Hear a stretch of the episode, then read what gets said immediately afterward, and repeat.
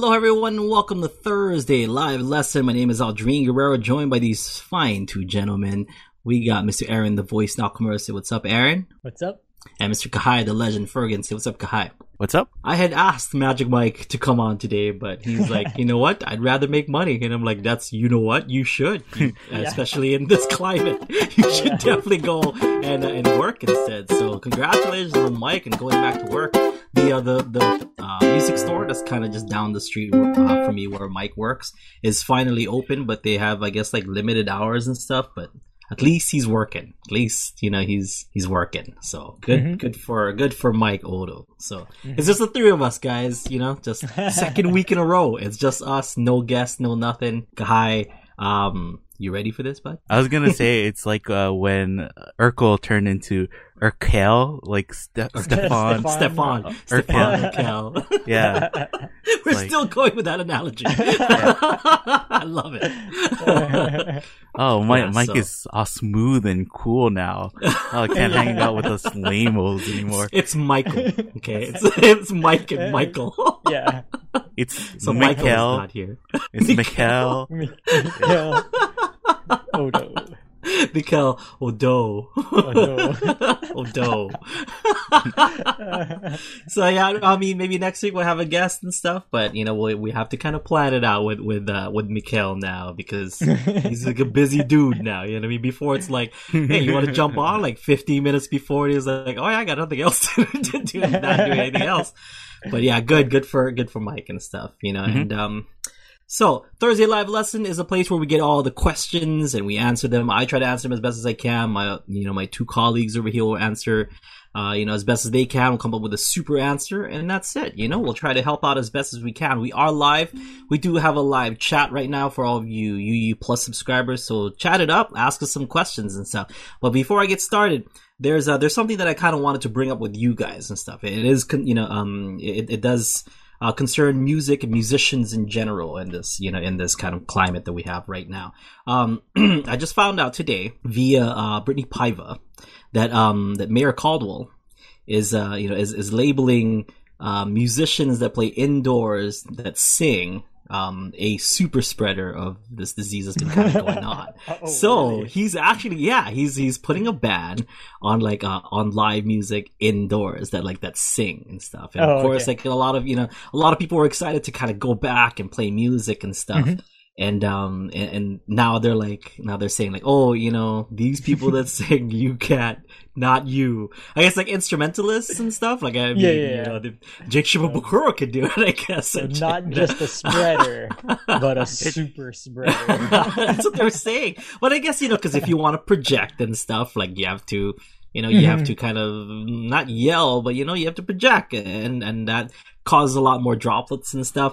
But you know, Uh-huh. that is kind of sad for the people who were excited to kind of go back because the you know restaurants and stuff um started you know started kind of open up again and of course Mhm. musicians are like oh if you're open then can we play music and whatnot so and it's already kind of kind of hard um to be a musician on oahu like for us like we're just like oh yeah yeah we play this gig and whatnot but for some people that's like that's their livelihood so Mhm. and to just kind of like you can't. oh wait never mind you can't you know so my love goes out to all the musicians over on oahu because that sucks. That that sucks. Mhm. i mean i mean you know um it was weird to hear it from Brittni because i don't think she sings you know? So i'm just like i think you're safe right? Like but um I, I don't know. I don't know what the details are and stuff but my love does go out to them. So i just Yeah. wanted to start this off with saying my love and you know i have a lot of like musician friends on oahu and stuff and and that sucks. Yeah it sucks. Yeah. but here on kauai it hasn't reached yet and stuff.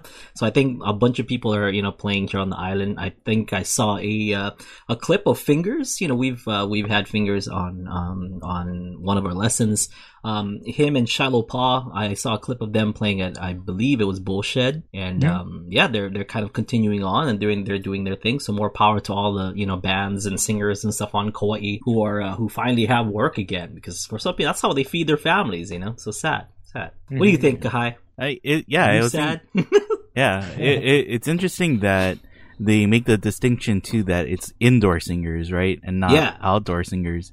Because Right. like, or even like, and I was thinking you said about Brittni, like, Mhm. but like, I'm guessing Brittni when she does her stage shows or whatever, she has a mic just to talk to the audience, right? Mm, like true. is, Yeah. is are people gonna or like if somebody sees that are they gonna think like oh she's she's a musician and she's a singer she can't be doing that right so like it's all of these kinds of things it's like hard to tell like what effect it will have and like how the distinctions you know people will react to that you know or if people will because i don't know if like i wonder if people will take it seriously you know be like ah you're a super spreader I mean, people are already like Oh, starting man. petitions and stuff to like to to reverse the decision to do that, Mhm. but it's kind of insane. And I know we we always kind of like steer around like you know the the topic of COVID and stuff because we're like we're not doctors or scientists or whatever. We don't know, so we never talk about it. But this does involve like music and musicians and stuff, and I feel like that's something that we can kind of like talk a little bit about. But yeah. um, now, now with that said, let's let's put that away. Now, I just want to just kind of say a little bit about it. I didn't want to Yeah. make a full episode because you know, because this is an escape. This show is an escape from all that craziness. So now that we've said that, I stand behind my musician brothers and sisters, and you know, so hopefully you guys get your jobs back. But yeah, Kahai. So we do have questions. So why don't you hit me with the first question that I can answer for you, bud? Uh, last week we had a uh, we did a review for Wesley, right? Uh, Yeah, a student yeah. review. So he just like sent us a message and he said, "Thanks for the feedback, guys. Um, Mhm. I was intentionally trying to keep the beat as rigid as possible when I recorded Mhm. the cello suite prelude. I appreciate your Mhm. feedback about dynamics and campanella style. I've been practicing a Mhm. campanella style D major scale and I've switched over to Mhm. learning uh, Jesu Joy of Man's. Um, do you Oh, have any? Jesu. yeah, Yesu. Sorry. Uh, do you have any Yeah. suggestions on exercises I can do to improve my dynamic range? It's not uh, merging. Mm. I it's not so merging. I focused on. So sounds like he's asking for help with dynamics. Okay, with nice. uh, with with dynamics, uh, you know, and, and thanks for kind of I don't know if you took our advice and kind of focused on something else or you were already kind of doing that, but um, yeah, it's good. It's good to kind of you know mix it up a little bit. Yesu is an awesome, awesome song. I've I've been kind of wanting to do that for for the uh for the solos, the UU plus solos here on Ukulele Underground, but it's it's kind of tough because um there's like a second part in it that I'm not quite sure about, but I can commentate on the on the beginning part. I, I do play that song and I play it in F, and the advice that I can give is um is to think about kind of waves, so that it's like it's got this kind of wave feel. So. So if you're gonna do that, you know, that line, think of it. There is like this kind of wave that kind of happens with, as far as dynamics. So, and it goes ba ba ba ba da da ba da da ba da da ba da da ba. So it's almost like that one, one, two, three, one, two, three, one, two, three, one, two, three, one, two, three, one, two, three. And um, if as long as you're kind of um, you- you've got this kind of wave not not necessarily a gallop, but it's more like a wave on, those beat ones. I think that's what you should uh, what you should focus on. Ba ba da ba ba ba ba ba ba ba da da ba da da ba da da. If you can um distinctly separate those you know those uh those beat ones from the rest, I think you you're gonna be in in uh, in in good. Mm, I mean, good shape, man. Like, um, and and really approach it with as much flesh as possible. That's another. That's another advice.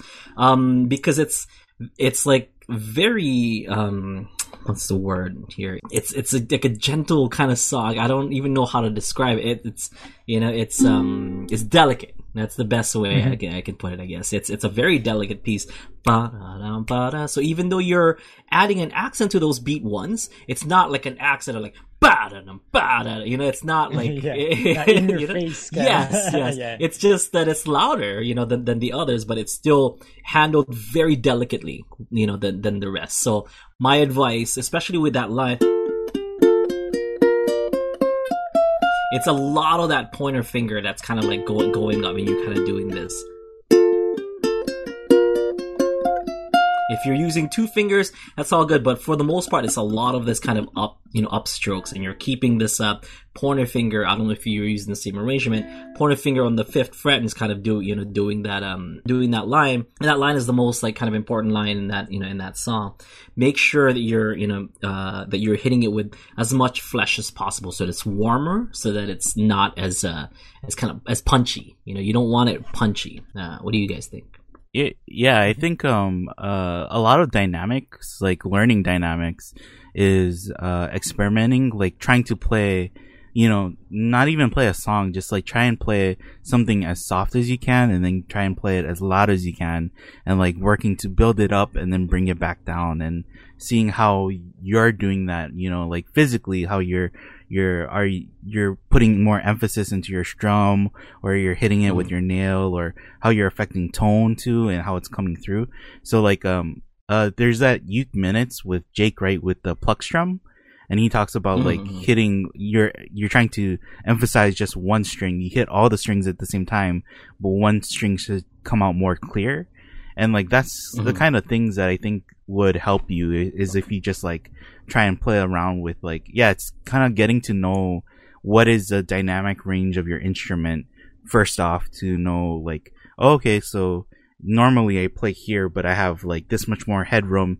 to go either louder or i have like this much more headroom to go Yeah. softer and then how do i apply that like uh, emotionally to my music you know like what am i Mhm. trying to say with uh, by going either softer or louder and i think that'll help Yeah. you So to give people kind of a visualization of what Kahai was talking about, um, you know, like say for example, this is your dynamic range. You know, like this is the lowest that you can possibly go, and this is the highest that you can possibly go. Okay, I- If in you volume. yeah, Or- in volume, yeah, yeah in dynamics, yeah, in, in volume. So right, this is you know this is as low as you can go and as high as you can go in volume. Now, if you're uh, if you're hitting the strings like how you normally would with a picking, it's usually a little bit louder than usual. So that would mean you're kind of starting off from like right here.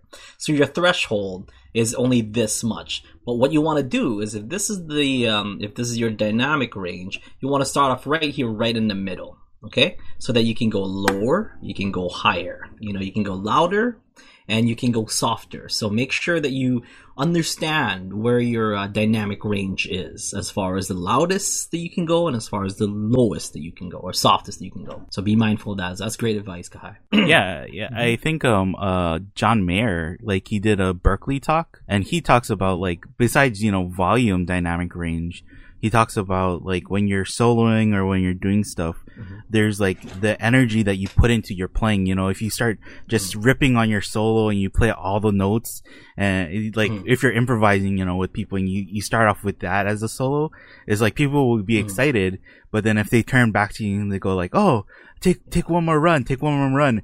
It's like where do I go from Yeah, there, right? like you, you you saw Yeah, everything. yeah, I, yeah. Oh, I Yeah. gotta go softer, I guess, or something, you know. So it's like that that plays Yeah. into it too, like feeling the energy and where you want the music to flow to. Yeah, you go. Uh, you go Ara- uh, Arabic scales. That's where you go.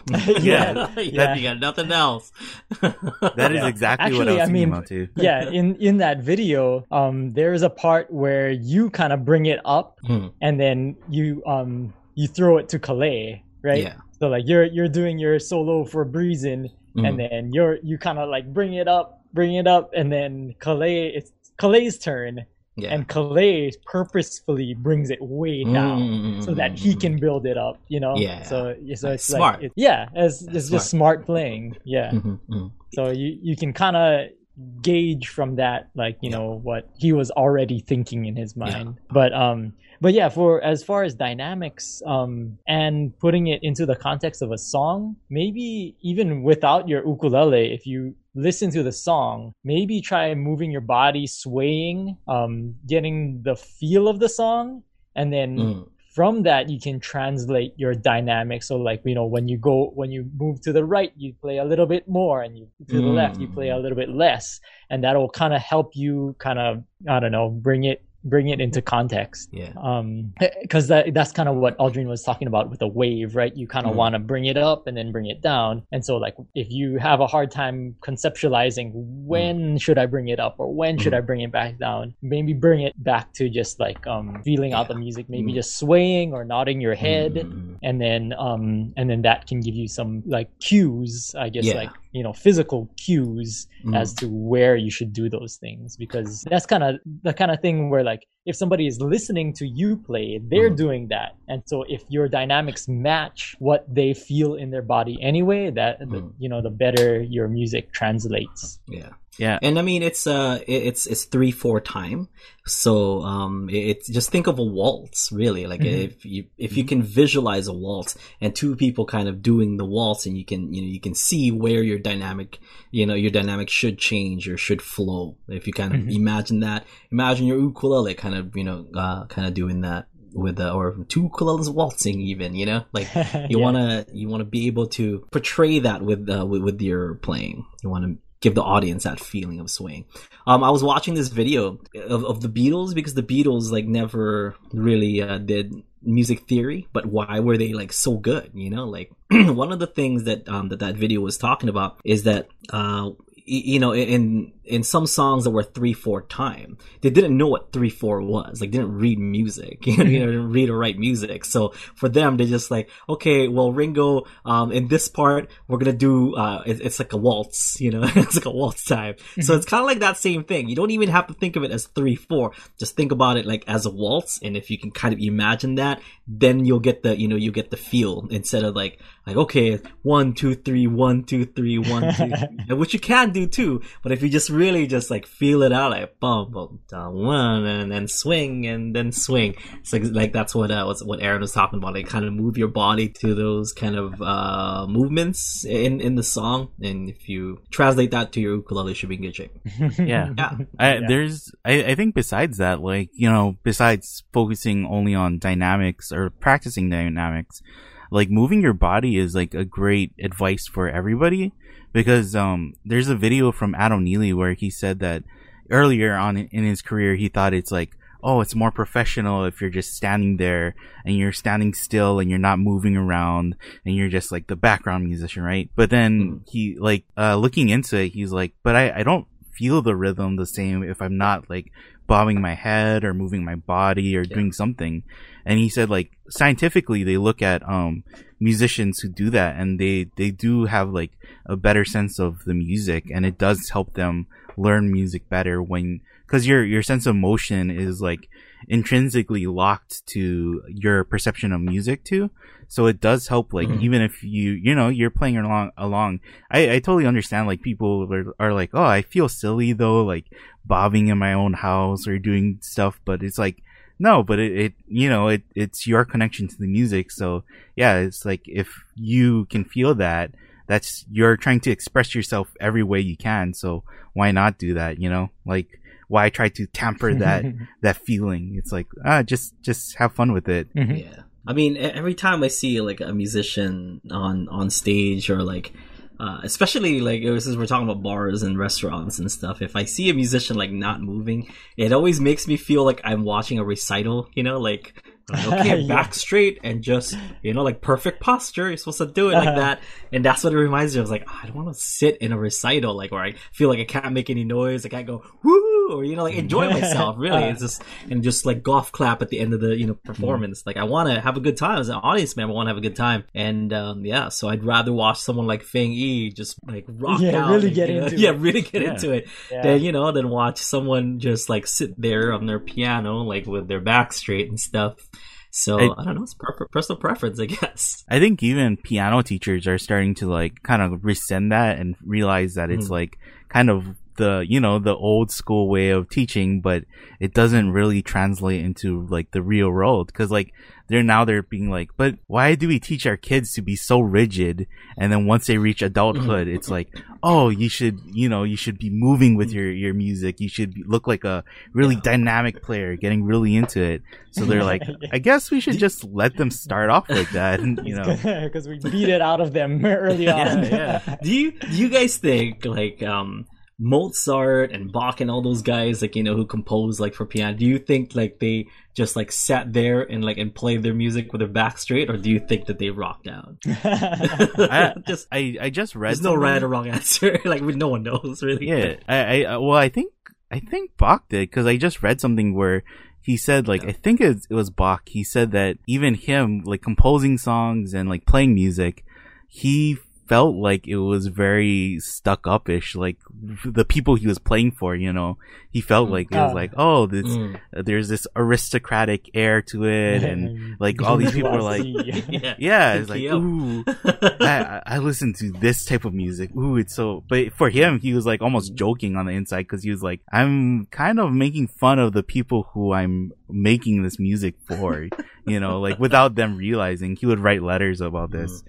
So I, I think even those guys, like they, people think like, oh, they were such serious musicians, but it was just they were just expressing themselves at the time of the music that they knew about, you know. hmm Yeah, I mean, I've remember that time. This reminds me. Um, we, me and Aaron as musicians, we you know like we, we get we get gigs from like all kinds of places and stuff. And one one of the gigs that we're not too keen of taking are always weddings. You know, like there's, Yeah. there's you never know. Yeah, you know, because uh, Expectation is yeah, our like our show is very dynamic. It's very like, look at me and look at me solo. You know, I'm gonna strum as fast as I can and as loud Yeah. as I can and stuff. And it's like it takes away from like the bride and groom, you know. But like, and sometimes we would take it. I mean, if they're like, oh, how about we give you this much money? It's like, well, for that, I guess I'll do whatever you want me to do.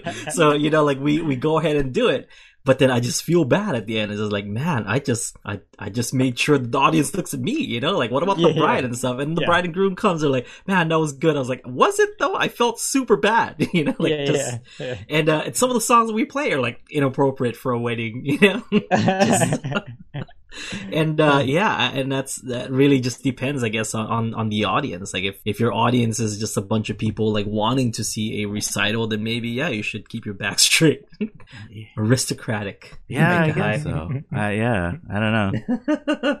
Uh, I yeah, Oh, I think. I, I think it's good that they're revising it now and they're looking at it and being like, no, it's not really supposed to be that serious. You know, there are some things like with your posture when you're playing like piano or when you're playing ukulele too that it is important, but you know, it's like it's not supposed to be like something that kills your your joy of playing music. It's just like, oh, Hmm. you just do this because like if not, you might get carpal tunnel or something. You know. Yeah. Do you have any other questions, Guy? Uh, no, I, uh, that was, yeah, that was, I think that was pretty much it. Okay, cool. Well, we Actually, have a live um, chat. Oh, well, I I got a question in email okay. uh, earlier this week. It was from Charles. So Charles came to the retreat. Mhm. Um, Charles Jasper. Oh, yeah, yeah, and yeah. okay. so yeah so he um was he's he has a kanilea Mhm. and he has he was trying to restring it but he Mhm. noticed that when he was um restringing the a um I because kanilea uses bridge print br- bridge pins Mhm. to keep it into the in the in the bridge Right, right. keep the string in the bridge and he noticed that the, the pin was popping out when he was putting it up to Hmm. tension so yeah Interesting. Okay. Um. i mean i answered this question already Yeah, yeah, yeah. like, well, yeah. you, usually, like when, I when you know, when when I change it, I mean that it sometimes happens, but it's it rarely does and stuff. So I would double knot it, and then when I put it in, um, there's like t- there's a side to the you know to the bridge pins. Usually, there's like the hollow, you know, the hollow side and like the solid side. So I use the solid side, uh, facing this way. So usually like in guitar you would have the hollow side facing this way, but I Mhm. actually um, do it the opposite where like the the solid side is facing here. Um, usually guitars need it so that that's kind of where the string like you know pops out of. There's like a little hole and stuff that pops out of it. For for ukuleles, um, in the way that it's built, it has the slot for it already, so it doesn't really matter if you have the hollow side or not. So, and when you uh, when you put it in, push it here, and then uh, and then tune it up, tune it up there, so that it doesn't kind of pop up. So if you're if you maintain kind of the push and then uh, and then tune, it should uh, get used to it being kind of put down, and once it gets used to the tension, it shouldn't pull on it for the most Mhm. part. And is that what you said to him? Well, I, I told him that um most uh, like because it it sometimes happens with my guitar too. Mm-hmm. So um sometimes when that is happening, it's because the knot on your string is probably getting caught at the bottom of the pin. So like say this is the Mm. pin, and then Right. your string goes to it. You know, like the knot is at the bottom. Yeah. Like put a knot here. The knot Mhm. is getting caught like you know on the pin. On the pin on the bottom of the pin, and it really Mhm. should be on the side, and then Yeah, the yeah, yeah. pin is just kind of holding it in place. Mhm. So what I told him to do is to like take your string and then kind of like curve it, make it so it has like a little bit of a curve to it, Mhm. and then when you put it into the hole, you kind of like out. yeah, it kind of cool. it, it goes into the hole in your bridge, Mhm. and then it kind of just goes inward that way, Yeah. and then your pin goes like this. Yeah, and then yeah, that way, you know, the knot doesn't get caught on the bottom of the pin, and then pull it out. smart. yeah, That's yeah. smart, smart, smart. So Yeah, and I mean it should catch. Like when you uh, when you make your knots and you put it in because it has like the little uh, the slits where it should be. You should just make sure that it catches already, so that it's um that's what I do anyway. You can do like you know Aaron's way and stuff, but what I do is I I catch it so that like when I put the uh, when you when I put the bridge pin, it's already like um right where the knot should be on the slit Yeah, yeah, yeah. itself. You know when when I when I put it on. But I mean, there's lots of ways you can prevent that. But most likely, what it's doing is from what you know, from what Aaron is saying, it's catching at the bottom. So any way you can prevent that from happening should should be good. Yeah. Yeah, that's a good one. so yeah, so he was he Mm-hmm. was having um he was having trouble. I guess he had never restrung an ukulele before, Mm, so he mhm. he didn't know. Mhm. And um we really need to redo our restringing Yes. video. It's so, so old and ghetto. Yeah. and there's like so, So- much. You know, different like bridges and, and stuff that's kind of Yeah, come out and lately, headstocks, so- too. Yeah, so yeah. so I've um, I've even changed the way that um the way that I uh, the way that I do it and stuff. Like Mhm. I've changed the way that I change strings, and it's kind of cool. I, I've I've made like weird knots and stuff because I've noticed that a lot of the strings that I use uh, slip right you know right here with the with the slotted headstock like it Uh-huh. slips and stuff. yeah You know. yeah So uh, what I do is like I um, I put it into the hole going this way, and then um, I kind of like tie a knots like on the roller itself, you know, Mhm. like on on the on the tuner, and then like and I, and I pull it out, so it's inside. Plus, it's kind of like it has a knot on the roller, so it's it it catches Yeah. twice, and Yeah. it- it's cool and and it doesn't slip that way you know like and i, I save a lot of uh save a lot of time with like oh my god oh no it's slipping again you know? yeah yeah so So- originally when he sent the question the way that he phrased it i thought that that's what he was talking about like the Mm. tuning peg it was kind of the string itself was slipping out of the tuning Yeah. peg because sometimes if you cut it too early Mhm. and your strings don't have time to to um, get stretch stretch out it'll Mhm. slip and then it'll totally come out of the, the tuning yeah. peg and that's Mhm. the reason why aldrine just like loops it and keeps the excess on there Yeah, yeah. So that if Um, it like if it stretches and whatever. Yeah, yeah. So if you look at his ukulele that he has holding in his Right hand now, right yeah, it's all these that's exactly what he's done. Yeah. Um, but then I did send him a couple different ways that you can um, you can kind of set up that tying um, so that it doesn't slip. If Oh, good. you know, if he didn't have, if he had already cut Mhm. it and didn't have too much, there are there are ways that you can you can kind of um, keep prevent it from slipping. But Mm. yeah, Yeah, what I used to do, especially with the A and the G, since it was like skinnier strings, you know, I'd like put it into the uh, into the into the slot and like pull it out and put it back in the slot again, so that Yeah. it creates like a you know like put a, it the the opposite way yeah. and then back into the Right, the right. hole. Um, so I I used to do that. Now I do it a little bit different, or I would do that and on and like the uh and the knot around the thing. So that yeah, creates basically a knot just around the you know like where the hole is and and the the two that because there's the two slits. Yeah, like Mhm. it, it creates like that knot around the two slits. But I create a knot on the slit and a knot around the uh, the roller itself. Mhm. So like, and it it works like especially Yeah. with the with the AG Cross AQ strings that I have and stuff. They're pretty slippery on this side, and I I do get a lot of people that are like, oh, I tried to put it on and like and it snapped and it broke because I guess like you know they were it like, might have it might have yeah. slipped out. it might have slipped out, or like um because it slipped out, they have to like uh, you know pull it out again and and and try to redo it, and then it's it's like too short and then it snaps. So yeah, we really gotta you know we really gotta do that again. Speaking of Yeah. which, I just talked to Aquila the other day, and I know I said this a long time ago and stuff. Like I have gotten like a new contract because um, I'm about to redo it because my old contract was just for the tenors and stuff. But now that they're doing um soprano, concert, and baritone, like we I I signed a new one. It should be on its way. So all of the people who are asking me, I told you it wasn't my fault.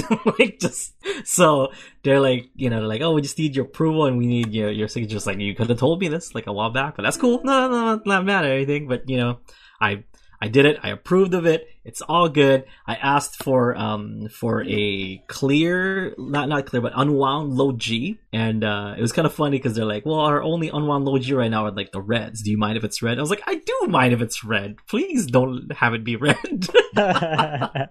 so they're working on unwound low Gs for uh, for tenor as well. So it's it's set. It's there. It's signed it's going. Nice. So all of you folks who've been wanting uh, mic strings in different um, in different sizes, they should be available soon-ish. that means that usually means like next year or yeah in see? two I've quarters or I've something been saying this whole time. I was like, see, it's not me. I told you. yeah yeah But yeah, so that's that's that's good news on on, on this side. So yeah uh any anything else? Do you have questions from the uh, from the audience, Kalei? Yeah, um, Josh asked a question.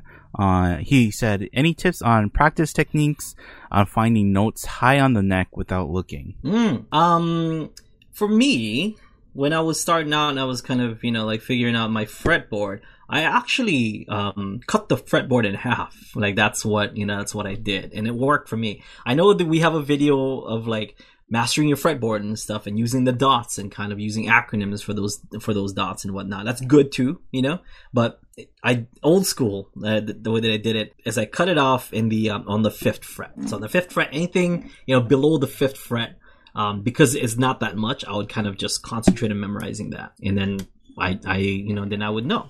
And then, um, anything above the fifth fret, that's what I would memorize all the way up until twelve. So five frets and then seven frets here.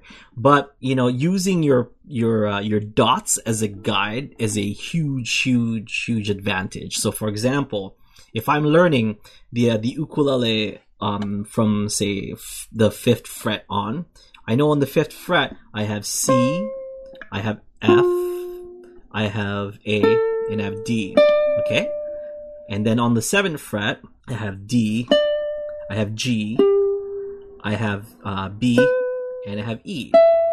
And then knowing on the um on the tenth fret I have F, then I have uh, B flat, then I have D, then I have G.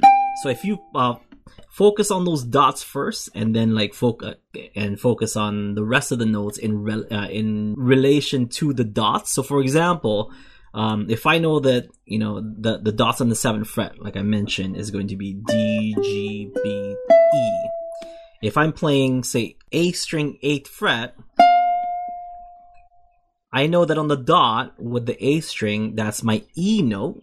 So that means half a step from the E is an F. So I don't even have to be like, okay, it's uh, A, A sharp, B, C, C sharp. I don't have to do all that. I just need to know here on the, you know, on the um, uh, on the third dot is E. The fret after that's got to be F. But um, I I give the advice of cutting it in half because it's like if you try to focus on the entire fretboard all one time, it's it's going to be pretty difficult. But if you cut it in two and then uh, memorize one first and then the other, it should be a lot easier. Yeah. Mhm. Uh, Mhm. I I think coming from like a, a playing standpoint of like Uh-huh. not because I, I tell a lot of people like if you that's the thing is like we we might not know the names of notes like if you ask us what is the the name of the the note on the eighth fret for your you know G string or your E string or something then we'll like look at our ukuleles and be like uh that is uh and like do the calculation in our head Yeah. to figure out the name right Mm. but if you if we were playing a song like i can just run up the neck and i know like what notes are like safe to play or what notes uh, i can just start like soloing over and doing stuff and uh like uh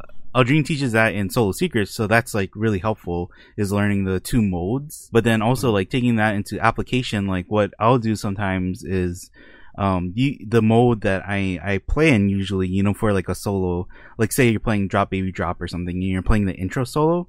Like Mhm. instead of playing it on that that mode that you usually play it on, I'll play it on the other mode that you know the other island, or I'll play it farther up the neck, you know, to like diversify the notes that I know. And they're the same notes, but I'm just like I like that helps me like oh. So these same notes are over here also on the neck and also over Mhm. here up on the neck, you know? It's like Yeah. yeah, that's that's how you just get familiar with it, I think. Is like you just play songs in different parts of the neck. So Yeah.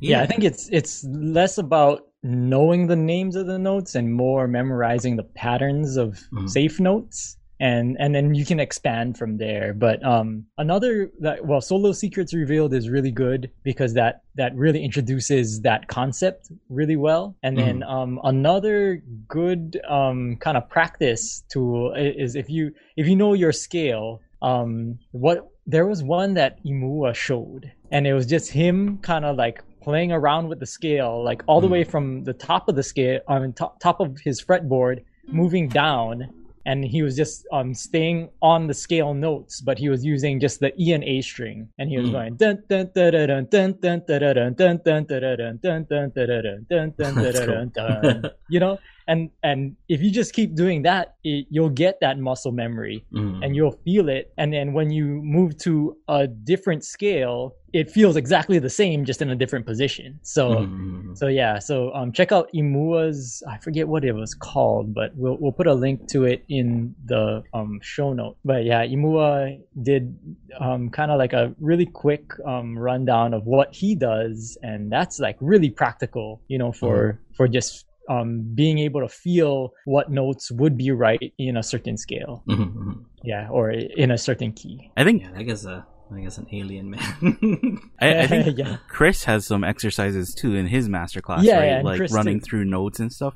So yeah, Yep. it it is like just kind of yeah. And, and Cameron came back, or not Cameron, Josh came back and said uh, more of a question of building muscle memory to move my fingers quickly between lower notes and higher notes. I'm learning while my guitar gently uh, sleeps, and the quick jumps are slowing me down because I have to find the note visually before I can strum. Hmm. Yeah, and, and I think like if that's the case, is like you can break down just a lot of people will try to play through the whole song. Just break down that transition first, you know, like just go from just do the the go back and forth between those notes until you can do it without like looking, you know, you close your eyes and you can just feel like where you are in the neck. Yeah, for Yeah, that particular confident. stuff. Yeah. yeah, just muscle just doing it over and over. There's really no substitution for just like hard work, I guess, right? Mm-hmm. Because if you do it over and over, you'll just ingrain it in your head that like, okay, well, it's it's here. You know, like if I have to go, you know, like if you're gonna if we're playing my guitar gently weeps, that's like one of the ones that like will really get up there. Like how how does someone know that you have to, uh, or how does someone practice? You have to have your pinky finger on 14 and then pointer finger on 11. Like 11 and 14 seems like you know pretty abnormal for for uh for anything really. C string 11, like you never really hit that for anything, you know. So uh, going from this,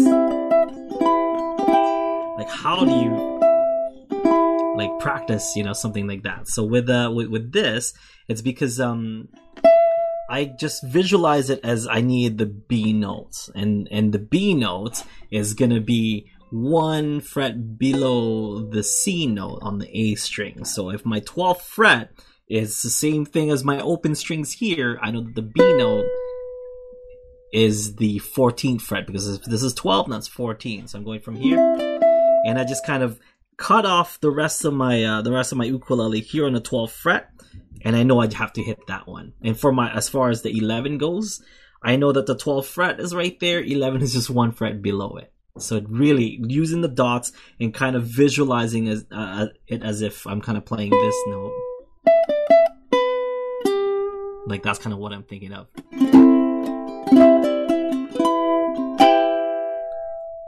And it makes and it makes sense. Yeah. And, and he should just like practice that, like just repeat that part. Over and yeah. over. yeah just Yeah. over and over just, Just that part drill it. Just drill it in your head. Yeah. yeah And until the There's no substitute for it, really. Just keep drilling. And, and what might help too is like instead of trying to twist your ukulele to look at the the dots or like mm-hmm. looking down, look at a mirror for like practice in front of a mirror and look at the mirror and then close your eyes like and, and to see if you you land on the note without like you know using your visual uh response yeah Mm-hmm. Nice. Any more questions? Oh, uh, uh, kind of related to that, Jim just asked, do you have um side markers on your ukulele? I do. neck? I do. Yeah. Or I don't know if he's asking if Josh does, but Oh, you know yeah. that that's helpful if you do have that. Yes, yes, yes, yes. Because then you, don't My- have to, you don't have to look at the front of your yeah. my uh, my custom ones and stuff, like the El Guerrero models, do not have the dots in the front. But they the only have the side markers, Yeah, right? they only have the side markers. Yeah. I don't know. I don't really need the ones in front because uh, I'm when I'm holding my ukulele, it's here anyway. You know what Yeah. I mean? Like it, I'm not doing this. You know, so it's it's very important to have it in the side. I think it's more important to have it in the side than to have it in the front. Mhm. hmm Yeah. Uh, so Ritesh's question was, uh, classical guitar players will always use a support or strap and their fretting hand never supports the neck. Hawaiian players have a huge range of playing styles. Uh, do you guys have opinions? Um, yeah, really, it's it's just a difference in style. I've seen people hold the ukulele, like, I mean, Hawaiian musicians hold it in just the weirdest ways, and I'm like, well, if it works for them, then that's you know that's fine. Who am I to Mhm. tell them that they're doing it wrong? Like the weirdest one, I've seen somebody put it like up here, and like in their hand is like over here somewhere, and that's like how they do their strum, and I'm just like, okay, you know, that floats your boat, like that's cool, Yeah. like I guess like that works. You know really um it's just if you can get the note clean if you you know if you're not straining yourself and stuff it's fine. You can you know play behind your neck if you want to. But for uh for the most part the reason why we teach it a certain way is because some of the techniques that you know that come afterwards flow into uh how you know how we explain holding your ukulele into to begin with. So it's like in the front like how Aaron was saying and in front of you and whatever and not so much against your body like this and you're holding it, putting it on your lap and whatnot. Because when you do the strumming and then you do chunks and rolls and stuff, it just flows. If you're doing it this way and trying to do a chunk and a roll, you know, doing it from here, it doesn't really work, you know? So, um, you can do chunks and rolls from that angle, but you would have to like change it up. But for us, in order to kind of explain, you know, these techniques and and have a certain flow to it, that's how we uh, explain it on Ukulele Underground. But yeah, I've, I've seen tons of different, you know, different ways that people have, have held the ukulele and and play it, and I've seen them play it well too. I'm just like, that's that's cool, you know, like that's that's totally fine. Yeah. I, I think that that style of holding the ukulele like that, right, Mm. is like real, really reminiscent of like older players who like play a lot of like that Hawaiian like triplets drums or do that kind of stuff. Yeah, Like, I don't know how how up here like works, you know. Just I just don't, yeah, and not for me, I guess, you know. Different Yeah. strokes. yeah, and, but they figure out how how it works, and I think it comes from like that. Uh, like here in Hawaii, we don't we didn't really have like a formal way of like learning music. You know, there's like Mm. hula and stuff like that, but there, you know, if you ask somebody how to learn music here, it's not like you you go. Or before it wasn't like you would go to some place and they'd be like, okay, well, we're gonna sit you down and we're gonna teach you all these things.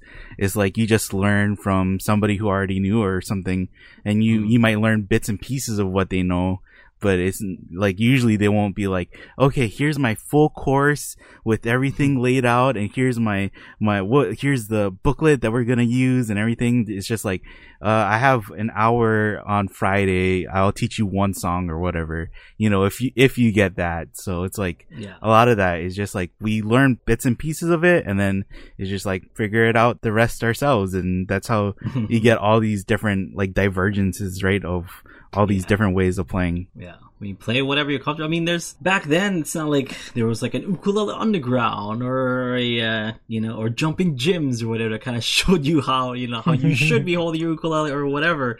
They're just like, do I play it like this? Yeah, I guess I play it like this now. You know, like and it worked. If it works for them, then it works for them. You know, and I'm sure guitar has you know has its own thing too. Like when uh, when punk music first came out, like I mean.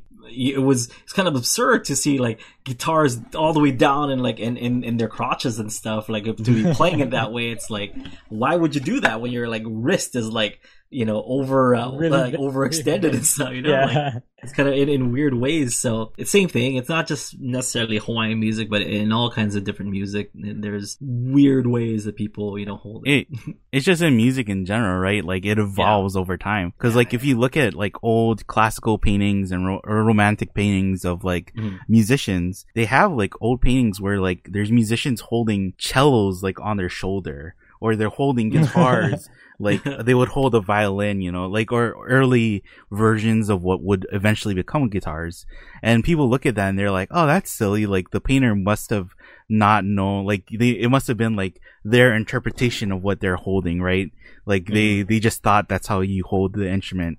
But it's like, no, these painters were painting how they saw people play, and it's just that there was no structured way and there wasn't one person saying like hey everybody hold your things like this this is how you play yeah. is like that came way later so yeah Hey, you know what's a good idea? Holding it like this. yeah oh i guess we should hold it on our laps and even like early guitars like if you look at the shapes they're all different shapes and then it was only one Yeah. person who like figured out like oh this kind of gourd shape works really well like let's kind of start like standardizing that you know so yeah it, it's what do you think of as like maybe mm, like structured or is like the classical style or like oh this is e- the way that everybody does it? It's like that's probably only the last like 100 200 years that everybody has been playing it like that. But before that you know it's like it probably was a wild west where like nobody had a straight idea and everybody just played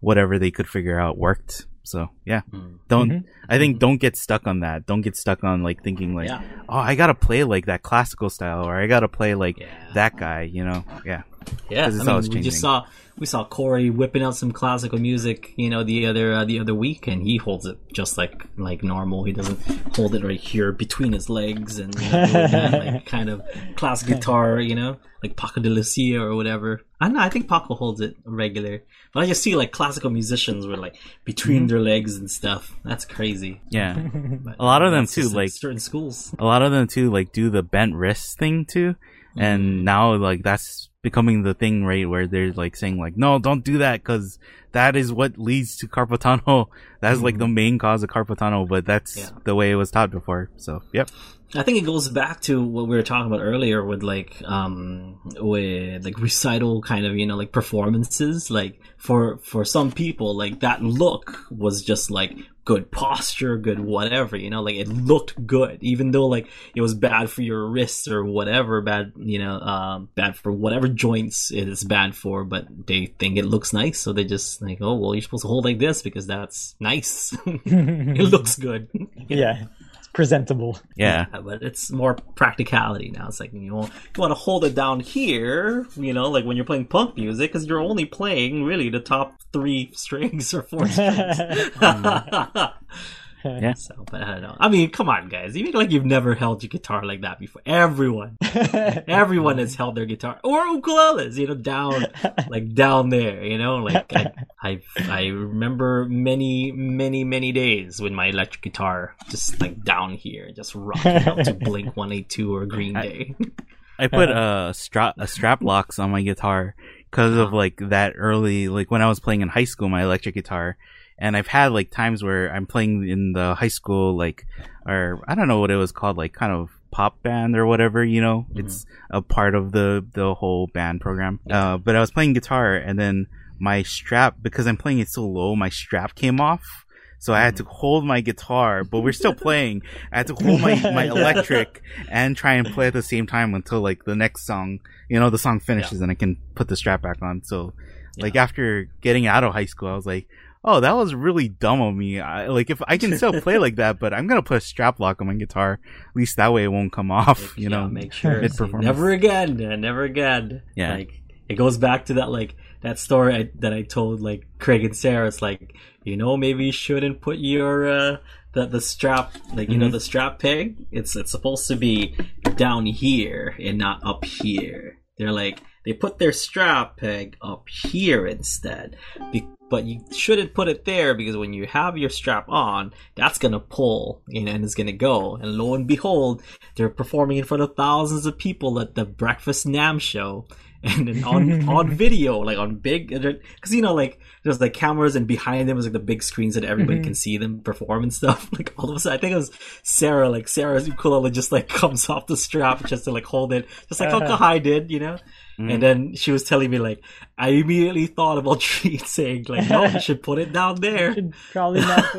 there.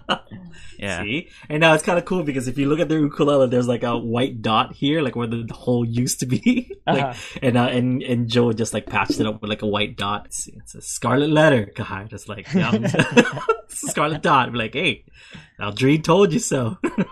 We should Arr, if I only listen to Aldrine. if we get them on a podcast, right, we have to like subtly like so um uh where where's the best position to put your strap peg? Uh, can you, can you ta- Oh, ta- the roast of Craig and Sarah. we have so much. there there's only we, we can only get them on that, so we gotta make the most out of it. I know they're so good now. Like um, I remember one of the uh one one of the things that Craig would say is uh because there was there was this one time we hung out with Jake like we were in Eugene and Jake was playing a show in Eugene and like and uh I think after his show like he wanted to go like shoot some pool or whatever. Me and like, Jake is like a great pool player, a billiard player, you know, and uh I, I'm okay. And then like we're winning and then Jake's like, all right, man, Aldrine just got, he's gotta like sink this. And I sunk the uh like the eight ball with the uh with the, You like, scratched I on the basically eight scratched on the eight ball. Yeah. So Yeah. um, and every time like back then, whenever I'd see Craig, Craig's like, "So uh, you play a lot of pool lately?" I was like, "No." Scratch a lot of. but yeah, so it's uh good times. Craig and Sarah have been like, I mean, are good friends for a long time. Uh, we, we know a little too much. yeah, it's a two-way street. It is. Yeah, It yeah. is. It is. oh, Craig never let me uh, let that loss on Street Fighter down. I was like, oh, I lost one time, and it's like I can't. It's burning inside of me. I need a rematch.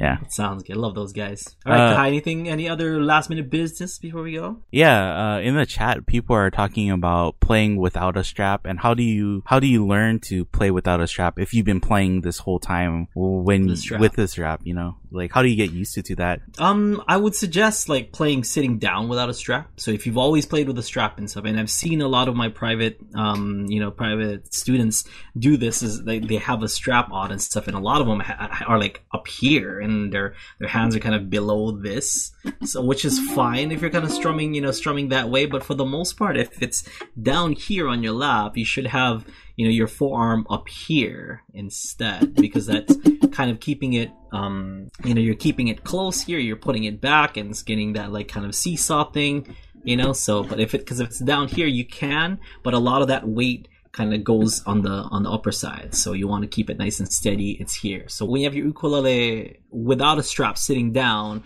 and then just basically make sure that you can uh, you can hold it by just lifting up here and not let it uh, let it sit on your lap. So just kind of get used to that. If you can get used to that, not putting it on your lap, you can hold it up here. Then you're ready for the big time, baby. You can kind of stand up and uh, stand up and do it, but at least have a crutch like this, where I'm kind of holding it without resting it on my uh, on my lap. When I can, you know, so if it falls, I, it's it's still there, like right on my lap. I have you know I have a um of insurance. But if I do this, you know, and I can get used to it, I can play it without it, then that means you can stand up and play without a strap. To kind of get that. So once again, uh, forearm up here, not so much down here, you know, like like this. It's a little bit up here. So it is kind of back, but it's up here. And that's um that's getting me to kind of pinch my my elbow back so that it's against my body and I'm holding I'm holding out on the left side then I can kind of stand here as you can see that I'm not down but the trick really is how much you support it on the left side and making sure that you have the right you know the the right contact with your say your knuckle or your thumb and stuff and that's really what's important and even like this right here like um, behind your big knuckles that's usually like a, a good place to kind of hold it if you're doing like chord changes and stuff like quick chord changes be mindful of your left hand and where you're making contact Yep. Mhm. Yeah.